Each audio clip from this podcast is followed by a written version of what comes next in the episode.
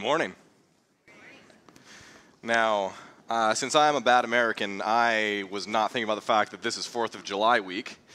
But since it is, like a good Christian, we'll be preaching out of the Declaration of Independence. I see shake. Oh, I guess we don't do that here. Whoops. Um, but today, or I guess this week, we are going to be able to celebrate the birth of our country. And I mean, hey, the United States is definitely not perfect by any stretch, but there have been extraordinary benefits to being able to live in this country. Things like free worship. And, I mean, you can't ignore the affluence of this country. God's been generous to us by even allowing us to live here. But also, there's no other country that I personally would rather minister in. Each of us has been placed in the United States so that we can minister to Americans as Americans, and we can have this week be a reminder of that. So, Additionally, uh, I am not bald. I'm not the typical speaker this week. The typical speaker is driving his son across the country to Virginia. So you've got me. My name is John Horning, and I am the youth director here at Foothills Church. And today, we're going to be talking about the book of Ruth. We're going to be going through the entire thing, so I'm going to try not to go too long. But if you can turn there to Ruth chapter 1, and as you turn there, I'm going to tell you a little bit about biblical historical narrative. Now, in the Bible, uh, a lot of the Bible is history. It's telling stories of people's actual lives.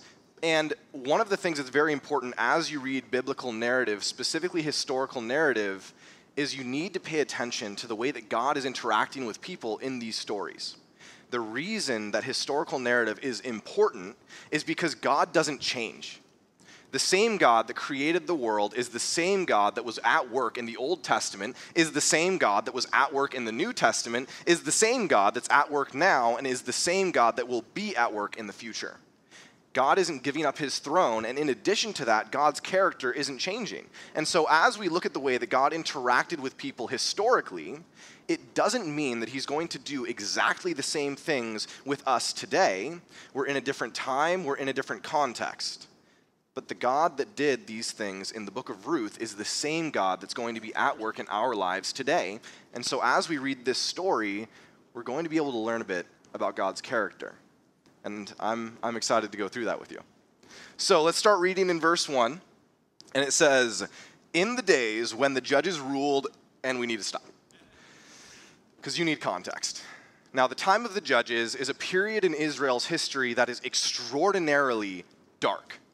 This is one of the moral low points of Israel's history. This is after the conquest of Canaan and before a king is instated in Israel. And while a lot of us are probably familiar with the cycle of the judges, where, you know, Israel sins, God judges them, Israel repents, God sends a judge, that judge dies, Israel sins, God judges them, Israel repents, God sends another judge, and on it goes. But it's actually not just a circle, it's a downward spiral where over the course of the book of Judges, Israel's moral character is getting worse and worse. And the moral character of the judges that God sends are also getting worse and worse. You have an example in Gideon, where Gideon was a coward who tested God and he led Israel into idolatry.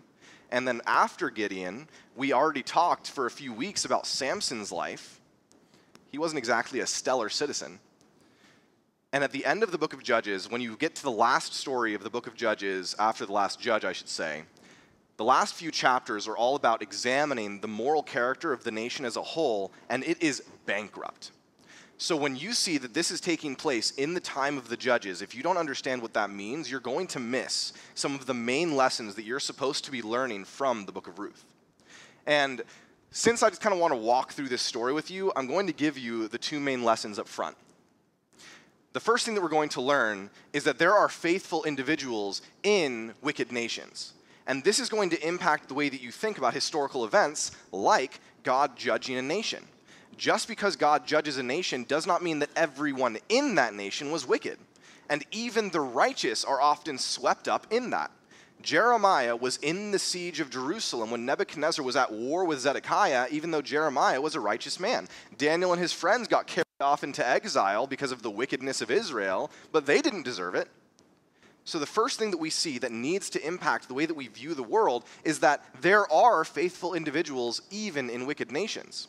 And so, when you see something like God judging a nation, you might think to yourself, well, okay, what about the righteous people? And the second thing that we're going to learn from the book of Ruth is that God is able to be faithful to individuals in the groups he's judging. Even as Daniel and his friends were carried off into exile, God was protecting them and helping them. And these might be pertinent for us in a few decades. What happens in 20 years when God's judging the United States and we're asking ourselves, can God be faithful to me as this nation is crumbling? Because judgment comes quick. So I'm going to leave those up as we go through the story, and I just want to read these with you. So we're going to continue, and it says, In the days when the judges ruled, there was a famine in the land. So we're in one of those judgment cycles. And a man of Bethlehem in Judah went to sojourn in the country of Moab, he and his wife and his two sons. And the name of the man was Elimelech, and the name of his wife Naomi. And the names of his two sons were Machlon and Chilion. And they were Ephrathites from Bethlehem in Judah. And they went into the country of Moab and remained there. But Elimelech, the husband of Naomi, died, and she was left with her two sons. These took Moabite wives. The name of one was Orpah, and the name of the other was Ruth. And they lived there about ten years. And then both Machlon and Chilion died, so that the woman was left without her two sons and her husband. And in this first section, we're introduced to the main character, and that main character, by the way, is not Ruth. The main character in the book of Ruth is Naomi. It's Naomi who went into the land of Moab. Naomi's husband died. Naomi's sons died. And in the book of Ruth, Naomi is the only character that has an arc. Her arc begins at the beginning of the book, ends at the end of the book, but Boaz and Ruth are both static characters. They don't change, the circumstance changes around them. Additionally, Naomi has more acts of agency in the book of Ruth, which is to say that she actually chooses her own way and her decisions impact the story. Naomi has more acts of agency in the book of Ruth than either Ruth or Boaz. So when I titled this message, God and the Widow, I did not mean God and Ruth. This is a story about God's faithfulness to Naomi. And so Naomi is in a rough circumstance, man. Husband dead, sons dead in a foreign land. And so we continue. In verse 6, and then she arose with her daughters in law to return to, from the country of Moab, for she had heard in the fields of Moab that the Lord had visited his people and given them food. So she set out from the place where she was with her two daughters in law, and they went on the way to return to the land of Judah. But Naomi said to her two daughters in law, Go, return each of you to her mother's house. May the Lord deal kindly with you as you have dealt with the dead and with me. The Lord grant that you may find rest, each of you in the house of her husband. And then she kissed them, and they lifted up their voices and wept. And they said to her, No, we will return with you to your people. But Naomi said, Turn back, my daughters. Why will you go with me? And in this situation, you can kind of see the way that Naomi is genuinely hurting. And in the midst of that pain, she's actively making the situation worse for herself. God left her with two daughters in law, and she's actively pushing them away. And yet, we understand why she's doing that. Because in verse 11, if we continue, it says, Have I yet sons in my womb that they may become your husbands? We're going to explain a bit more about that later. Turn back, my daughters, go your way, for I am too old to have a husband. And if I should say I have hope, even if I should have a husband this night and should bear sons, would you therefore wait until they were grown? Would you therefore refrain from marrying? No, my daughters, for it is exceedingly bitter to me for your sake that the hand of the Lord has gone out against me. She's looking at this situation, and Naomi is heading back to Israel, once again, wicked nation. Naomi is heading back to Israel, and she's heading back to Israel as a widow. In this time period, the way that a woman would be cared for is that she would either have her husband, her sons, a brother, a father, a man would have to be the one who is providing for her. Otherwise, widows were poor and they were vulnerable. And she knows that she's going back to a wicked nation, and she doesn't want that for her daughters in law. And so she pushes them away. But in verse 14, and then they lifted up their voices and wept again, and Orpah kissed her mother in law, but Ruth clung to her. And even in this circumstance where you see Naomi's pain, God isn't letting her isolate herself. He's making sure that Ruth stays with her. And in verse 15, Naomi tries a third time. See, your sister in law has gone back to her people and to her gods. Return after your sister in law. But Ruth said, and this, this is a beautiful section. But Ruth said, Do not urge me to leave you or to return from following you. For where you go, I will go. Where you lodge, I will lodge. Your people shall be my people, and your God, my God. Where you die, I will die, and there I will be buried. And may the Lord do so to me, and more also, if anything but death parts me from you. And that that is a powerful statement right there. That is a statement of love. That is a statement of loyalty. And people will, will words will refer to this as Ruth's conversion. And one thing that is absolutely certain, Ruth is making a commitment to Yahweh in this section. But it's important to note this is not a blind conversion. Ruth was married into this family for a long time. It says that after they got married, they lived in Moab for 10 years. It's very likely that Ruth would have already converted before this, but what's absolutely certain is that even if this is her conversion, this is not a blind conversion. Ruth knows exactly the commitment that she's making right here. And that should be adding even more power to it. This isn't, you know, buying something that you can't pay for later. And when Naomi saw that she was determined to go with her, she said no more. So the two of them went on until they came to Bethlehem. And when they came to Bethlehem, the whole town was stirred because of them. And the women said, Is this Naomi? And here we see God's second act of massive kindness to Naomi. Naomi has been gone from Israel in the land of Moab for at least 10 years. She could have come back to the same hills and landscape, but completely different people. How many other people would have left in the course of the famine? How many people would have died? How many people would have remembered her? And yet, in the midst of her pain, God is allowing her to make sure that Ruth is with her, and God is having her return to Israel in community. People know who she is, people care about her, even as she's getting back. And I, I gotta say, I'm not minimizing the pain that Naomi is in. Naomi's husband is dead, Naomi's sons are dead. That is not minor. And by the way, Naomi rightly recognizes that God allowed that to happen. And so, in verse 20, she said to them, Do not call me Naomi. Naomi means pleasant. Call me Mara. And Mara means bitter. For the Almighty has dealt very bitterly with me.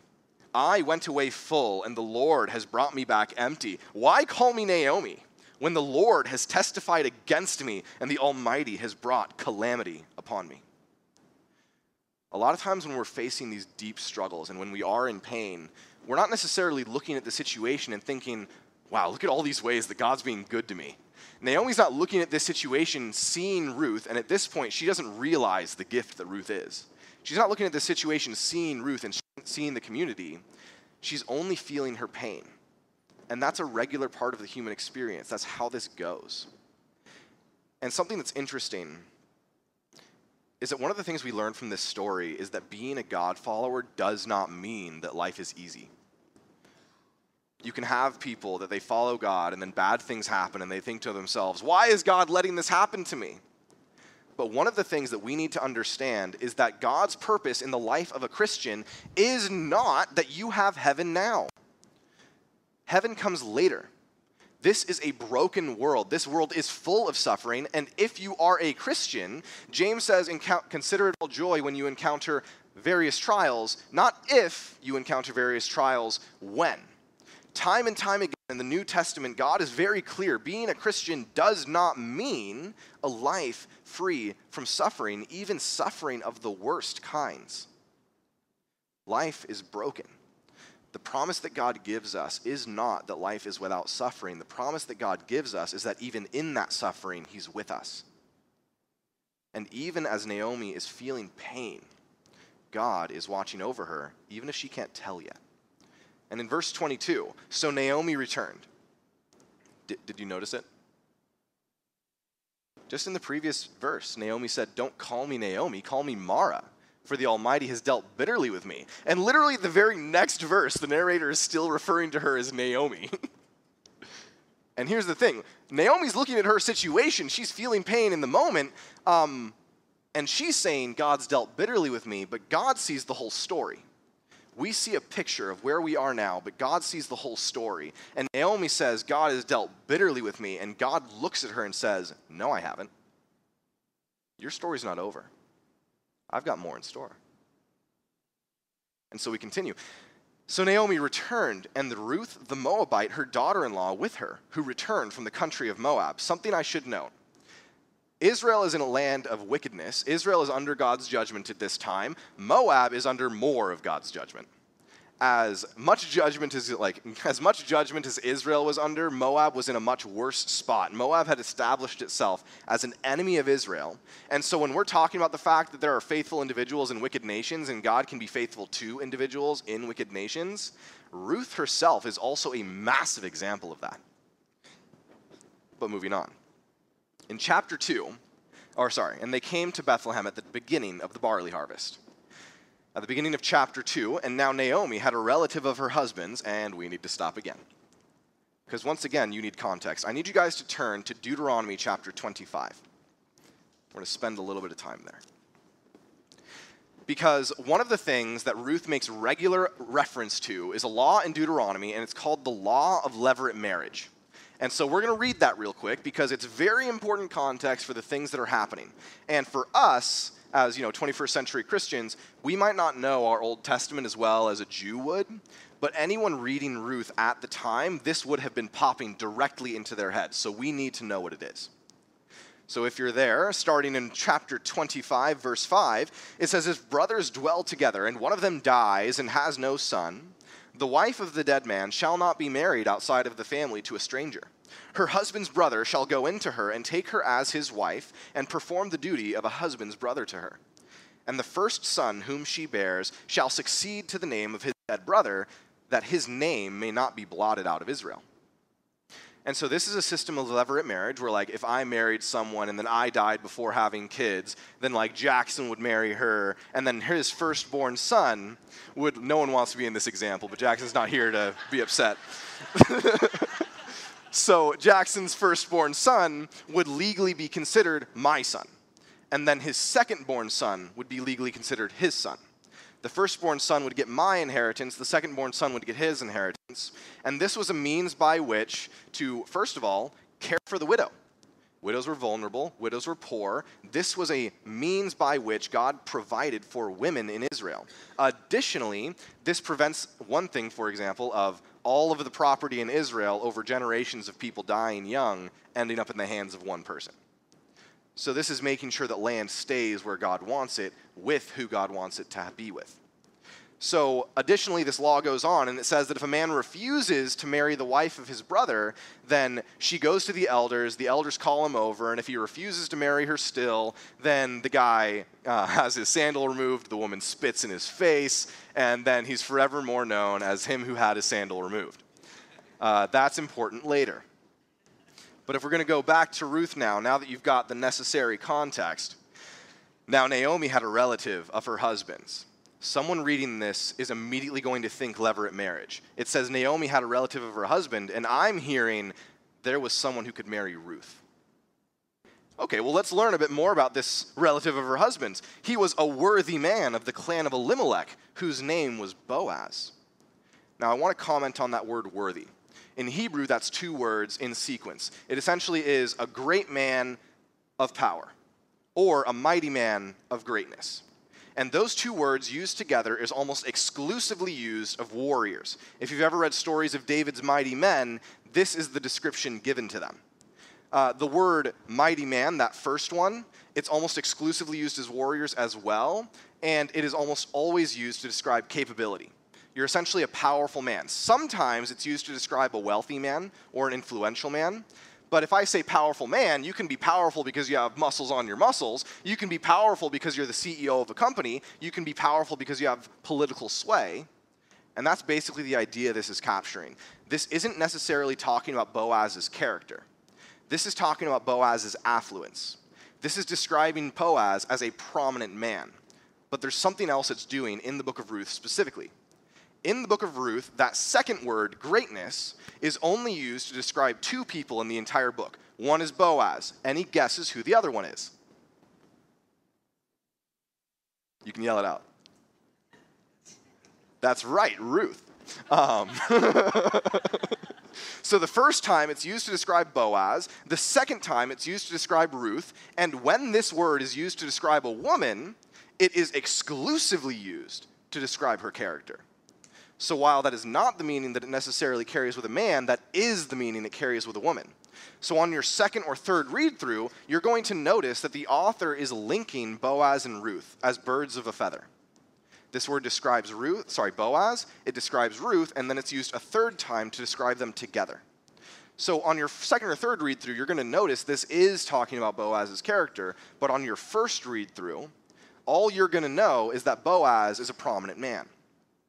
Now, here's the thing. You want a bit more than prominent man when you're thinking about who you're going to want to marry. That tells us nothing about the dude's character. What if he's a jerk? And so, this chapter in chapter two, it's going to be discussing Boaz's character and introducing him as a character. So, in verse 2, and Ruth the Moabite said to Naomi, Let me go to the field and glean among the ears of grain after him in whose sight I shall find favor. And we need to stop again.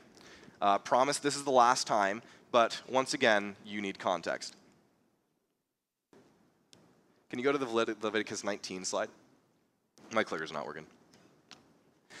Okay, so in the Old Testament, in addition to having a system of levirate marriage, the Old Testament also had kind of like a system of welfare.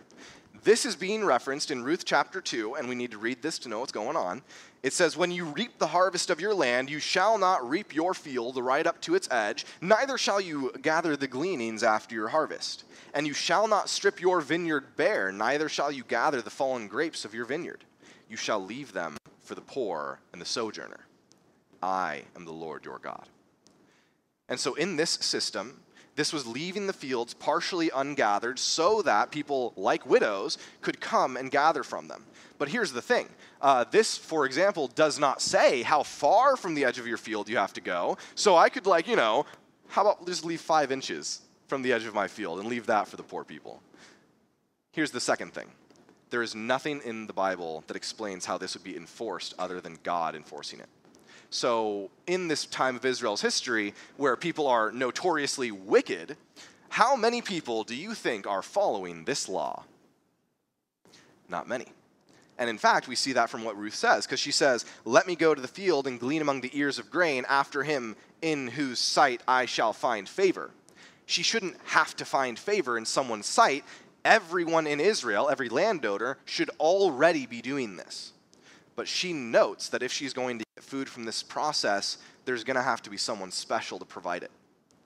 So, that's important. And then back to the big ideas slide. Thank you. And so she goes on, and Naomi says to her, Go, my daughter. And so she set out and went and gleaned in the field after the reapers, and she happened to come to the part of the field belonging to Boaz, who was of the clan of Elimelech. And here's the thing in Hebrew, that is, she happened from chance to come. So it's really emphasizing the chance thing. But there's an understanding in the Bible that nothing is just chance. Proverbs says that the lot is cast into the lap, but its every decision is from the Lord. The book of Esther is an entire story of God defending his people just by happenstances. And at the end of the book, they establish the Feast of Lots, which is basically the Feast of Chance, to remember the time that God defended his nation essentially by the cast of a die. So when it says that there's this guy who can marry Ruth and who can provide for Ruth and Naomi, and then Ruth just happens onto his portion of the field, that's God at work. That's God bringing her right where she needs to be. And behold, Boaz came from Bethlehem. And then he said to the reapers, The Lord be with you. And they answered, The Lord bless you. And it's like, okay, things are starting pretty good. Boaz is talking like a God follower. But this is not definitive. Because in the book of Judges, Judges chapter 17 and 18 is outlining the way that in Israel people would talk the talk and then live lives of complete apostasy. And we kind of recognize that We've seen people that talk like Christians but don't live like Christians. You even have a word for it, Christianese, where you can like come to church, and if you're coming to church and you're going through a hard time, maybe someone's sick or someone's dying or dead, and then someone comes up to you and they say, God is sovereign. Or maybe someone's a business owner and they're talking about how they're going to go on this business trip. And everyone knows that when you talk about going on a business trip, the good Christian says, if the Lord wills. And you can have people who say these things, but there's no actual substance behind it. and it just feels fake. But there's a second group of people people that when you're going through a hard time and they come to you and they put your hand on your shoulder and they say, Hey, God is sovereign, you can tell they mean it. Or people that they tack on, if the Lord wills, not because they're trying to say the Christian thing, but because that's actually how they think. Because when you're living life before God and you're constantly thinking about God, what you're constantly thinking about naturally comes out in what you say. And so, we're seeing Boaz talking like a God follower, but that's not definitive, but it is a good start. And so we're going to see does what he say make it into what he does? And then Boaz answered, uh, verse 5 Then Boaz said to his young man who was in charge of the reapers, Whose young woman is this? And the servant who was in charge of the reapers answered, She is the young Moabite woman who came back with Naomi from the country of Moab. And she said, Please let me glean and gather among the sheaves after the reapers. So she came, and she has continued from early morning until now, except for a short rest. That phrase, except for a short rest, a more literal translation is, This is her short rest in the house. This is why that's pertinent. I want to paint the scene for you. Boaz comes to his field. He goes into the shack that's on the field. And as he's in the house, he looks over and he sees some girl over there that he doesn't recognize. So he nudges his, uh, his, his foreman and he says, uh, Who is that? And then he says, Oh, that's Ruth the Moabite. This is her short rest in the house.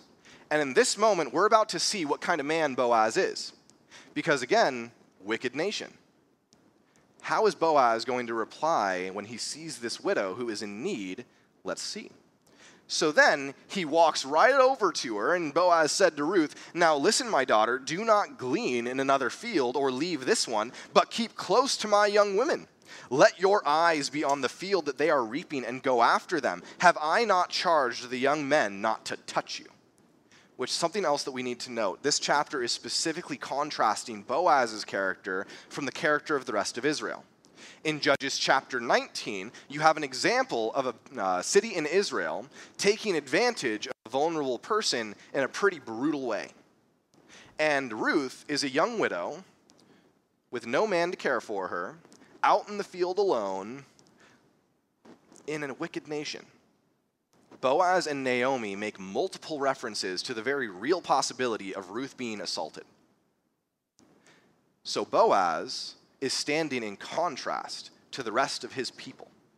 And not only is he allowing her to glean in his field, but if you keep reading, he says, Stick with my young women. I have commanded my young men not to touch you. When you're thirsty, you're going to drink from the water that my servants draw.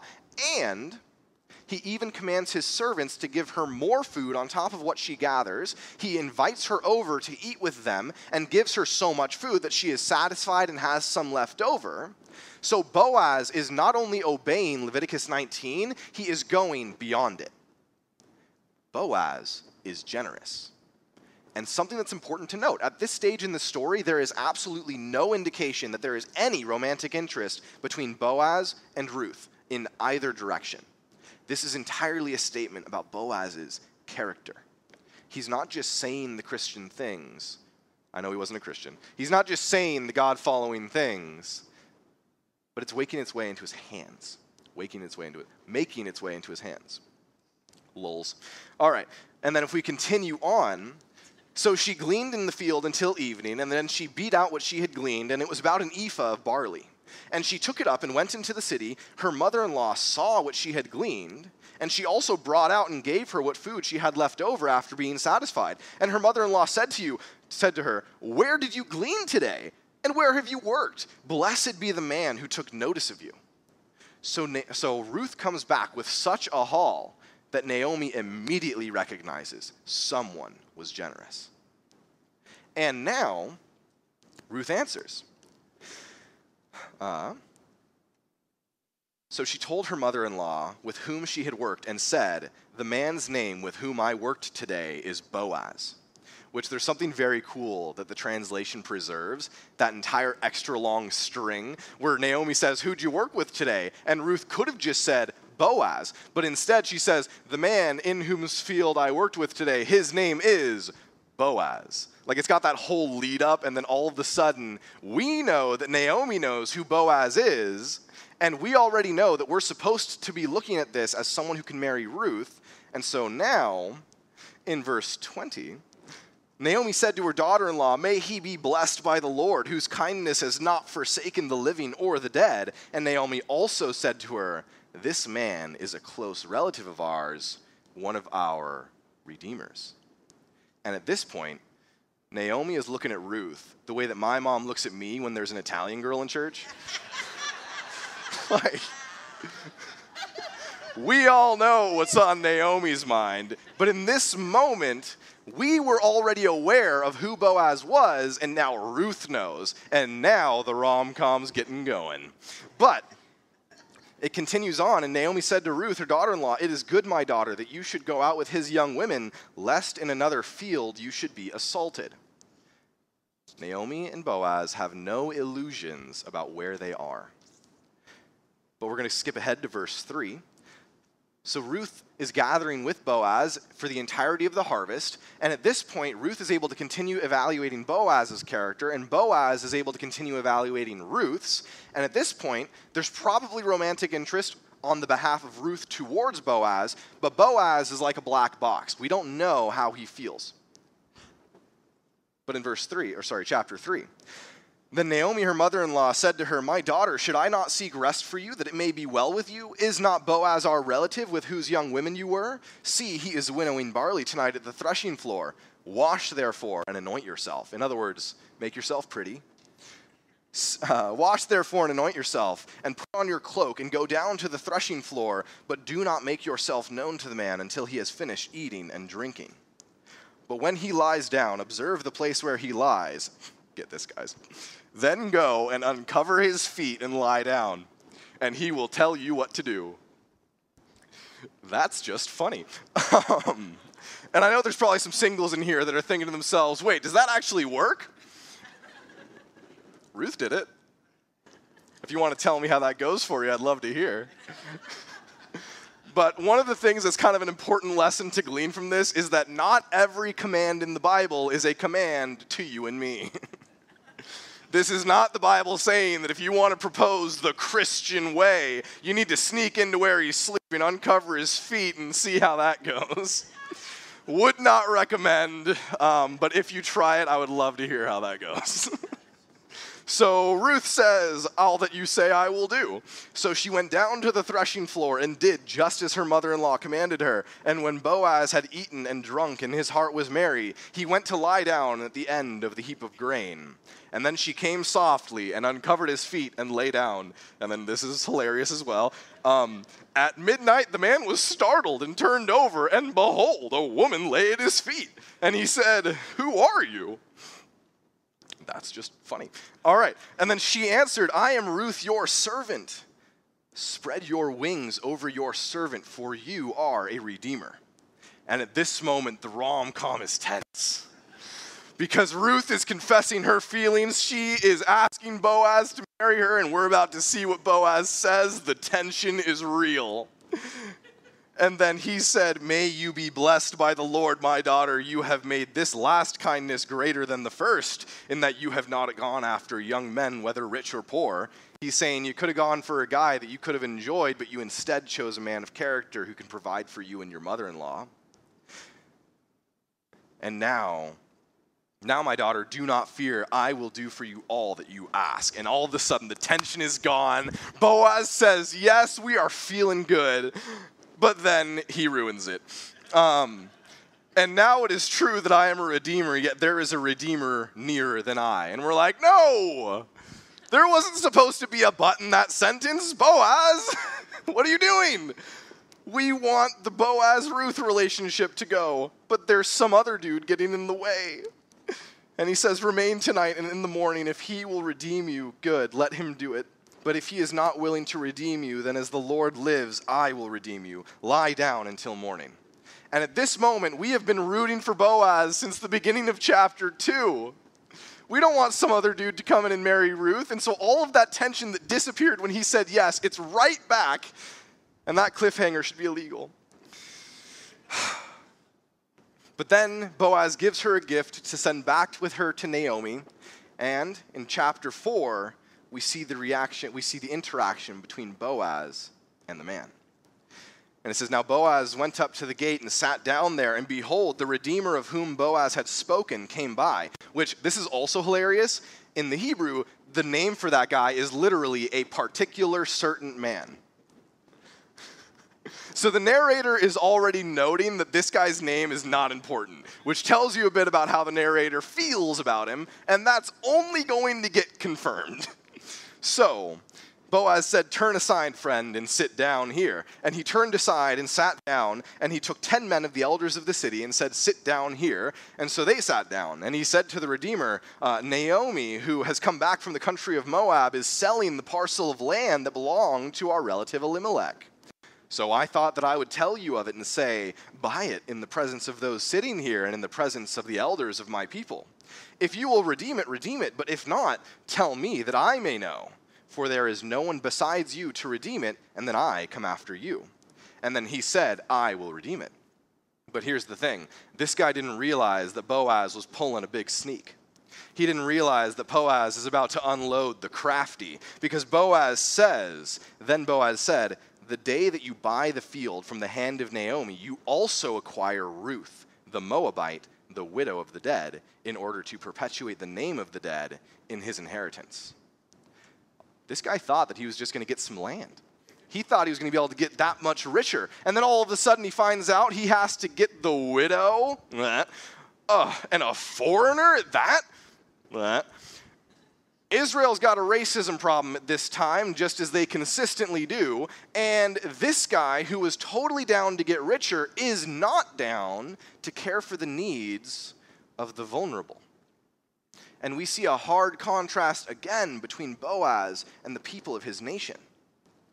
In the people of his nation, even if there's no other field where a widow is able to glean, in Boaz's field, a widow can glean. Even if there's no one else who will care for the protection and safety of a widow, Boaz cares for the protection and safety of a widow. And when this guy was totally down to get richer until it meant also marrying this girl, Boaz isn't primarily motivated by the field. Boaz is motivated by the needs of Ruth, and the field is, if anything, is just a small bonus. There's a very different line between Boaz and the people of Israel.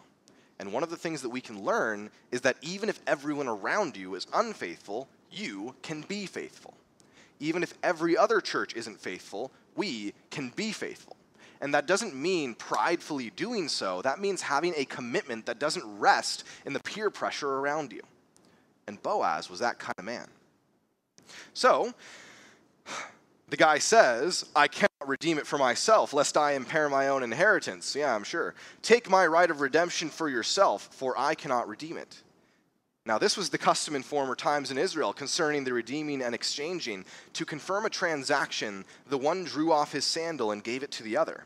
And this was the manner of attesting in Israel, and so they exchanged sandals. Here's why it's significant that they told you that that was a cultural custom. Do you remember in Deuteronomy 25 what happened to a man who refused to marry the widow? He had his sandal removed and he got spit in the face. This is specifically noting that this is not the judgment of Deuteronomy 25. This is a cultural practice at the time. So that's valuable to note. And then Boaz said to the elders and all his people in verse 9, You are witnesses this day that I have bought from the hand of Naomi all that belonged to Elimelech, and all that belonged to Chilion and to Machlon, and also Ruth the Moabite, the widow of Machlon, I have bought to be my wife, to perpetuate the name of the dead and his inheritance, that the name of the dead may not be cut off from among his brothers, and from the gate of his native place. And then all the people who were at the gate, the elders said, We are witnesses. May the Lord make the woman who is coming into your house like Rachel and Leah, who together built up the house of Israel, and may you act worthily. That's the third use of that word that I said describes Ruth, sorry, Boaz, Ruth, and then both of them. May you act worthily in Ephrathah and be renowned in Bethlehem. And may your house be like the house of Perez, whom uh, Tamar bore to Judah, because of the offspring that the Lord will give you by this woman and all that tension that came right back after we found out about Mr. So and so is right back. We're getting our happy ending. The rom com's getting the rose colored glasses on, throw the rose petals. And in verse 13, so Boaz took Ruth, and she became his wife, and he went into her, and the Lord gave her conception, and she bore a son. This is interesting. And then the woman said to Naomi, not Ruth, to Naomi, Blessed be the Lord, who has not left you this day without a redeemer, and may his name be renowned in Israel. He shall be to you a restorer of life and a nourisher of your old age, for your daughter in law who loves you is more to you than seven sons, has given birth to him. Then Naomi took the child and laid him on her lap and became his nurse. And the women of the neighborhood said to him, said, gave him a name, saying, A son has been born to Naomi. Naomi went out full. Her life was decimated. She came back empty and bitter, and she didn't see the kindnesses of God in that circumstance, but God saw the whole story. And in this situation, we have seen that even in the midst of a wicked nation, even in the midst of individual suffering, God was faithful to Naomi. And God was faithful to Ruth and Boaz as well. They're people too, but the narrator gives particular emphasis to Naomi. And so we learn that God can be faithful to us in suffering, and that God can be faithful to us even if he's judging the group that we're in, just like he did with Naomi. But now, these next few verses should hit you like a truck. And they named him Obed. He was the father of Jesse, the father of David. And then we break into a genealogy. And especially if you've read your Old Testament a fair bit, this style of genealogy should be very familiar to you. It says, Now these are the generations of Perez. Perez fathered Hezron. Hezron fathered Ram. Ram fathered Amminadab. Amminadab fathered Nahshon. Nahshon fathered Salmon. Salmon fathered Boaz. Boaz fathered Obed. Obed fathered Jesse. And Jesse fathered David there is a third lesson that we are learning from this genealogy. If you want to go to the slide that has like a map of the biblical history, like a timeline. So up here, I'm not going to go through all of this because uh, time, but this is a quick and dirty uh, his summary of the entirety of uh, the Bible. In Genesis, we have the origins of the universe, the origins of mankind from Genesis 1 to 11. Genesis 12 through 50, we have the origins of Israel specifically. Exodus has Israel coming out of the uh, nation of Egypt. And then we have the wilderness wanderings in Numbers, and then they conquer Canaan, time of the judges, goes into the united kingdom, the divided kingdom, and essentially that goes on until you get to the church age where we are. And then eventually it all ends with the return of Christ, and then we go into what's called the eternal state. And that's like the brief history of the Bible, but then the storyline of the Bible is that little thing that you see under it. Because in Genesis chapter 3, the human race falls into sin and all creation falls with them. And in 3:15, God says, "I'm going to send a seed, someone who will bruise the head of the serpent, although his heel will be bruised by the serpent." And the entire story of the Old Testament is following that seed. We find out that that seed isn't just coming from Adam, it's coming from Seth. And then it's not just coming from Seth, it gets narrowed down to Noah. And then it gets narrowed down to Abraham. And then it gets narrowed down to Judah. And then it gets narrowed down to David. And in the book of Matthew, we get this kind of genealogy again, and we find that the Messiah is Jesus Christ himself. This is wild. And here's why. I thought we were just reading a story about some random widow in Israel. I thought we were just reading some rom com about a dude and a girl back in the olden days. And then I find out at the end no, God was working something so much bigger than any of them realized. Because if you're reading the book of Judges, one of the things that you should rightly be thinking about is how can God bring the Savior of the entire world out of this wicked nation? When the nation is getting this wicked, does God still even want to? Or is God going to throw in the towel, give up, decide that we aren't worth it?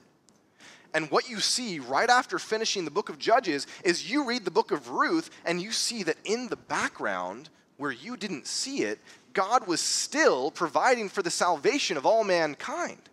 God was still bringing the Messiah into the world so that Jesus could live, die, and rise again so that we can repent of our sin, turn to God, and through faith in his sacrifice, be brought into heaven.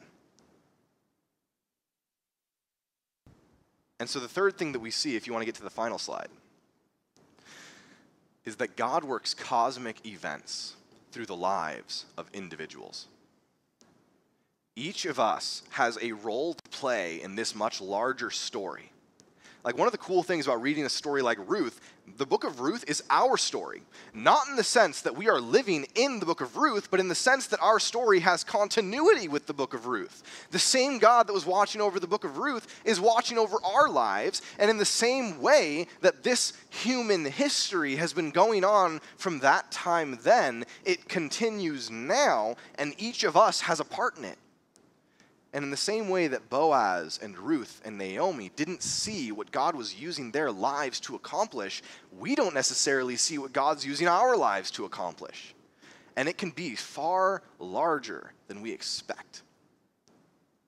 And so we are given this encouragement that there are faithful individuals in wicked nations, and we can be those faithful individuals in our wicked nation. That even when God is judging a wicked nation, He can be faithful to the individuals in it. So if we see things going down the pipes, we know that God can still watch over us on an individual level. And we see that our lives, God can use them to work out cosmic events. We don't have to be sideline characters.